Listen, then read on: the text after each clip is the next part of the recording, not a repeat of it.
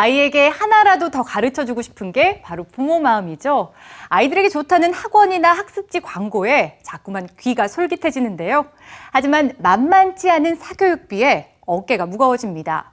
옛날 대가족 안에서 공동 육아를 하며 상부상조하던 모습이 요즘에는 신세대 엄마에 맞춰서 새롭게 확대되고 있다고 하는데요. 공동 육아, 이현주 문화캐스터가 소개합니다.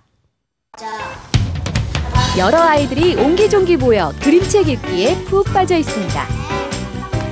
아차, 내가 한 발 늦었어요. 오늘은 더위를 하는 날이거든요. 선생님 주위로 바짝 모여들며 너도 나도 질문세례입니다.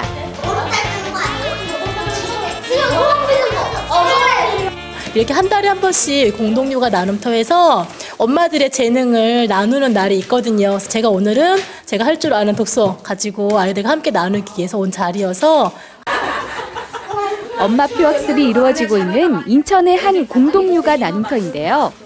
엄마들이 돌아가면서 아이들을 위한 수업을 진행하고 공부에 필요한 물품들을 함께 의논하고 준비합니다.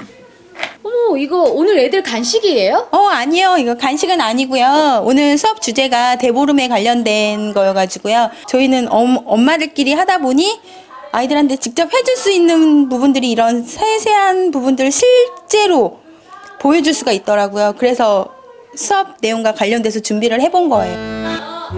호두를 두드려보고 땅콩을 깨물어보고 놀이 마냥 즐거운 수업 시간입니다.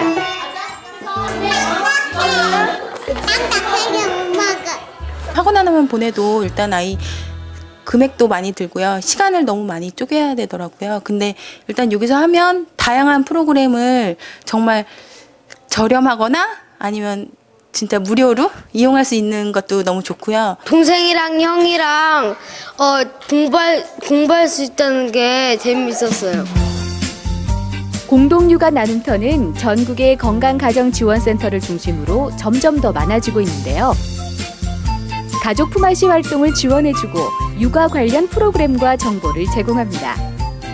아이들 무료로 또 교육을 해드리기 때문에 다양한 통합놀이 교육을 또 무료로 이용하시고 어머님들이 직접 품앗이 하실 수 있는 공간도 마련해드리고 있어서요.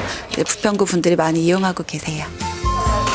유아부터 초등 저학년 아이들과 부모님이라면 누구든 이용할 수 있는데요. 비용 걱정 없이 놀이 공간을 이용하기도 하고 장난감도 빌릴 수 있습니다.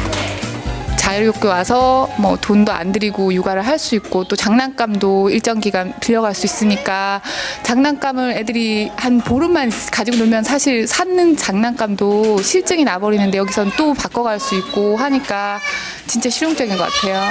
이웃과 함께하는 공동육아. 함께하는 만큼 유익해지고 즐거워집니다. 엄마가 간다, 이현주입니다.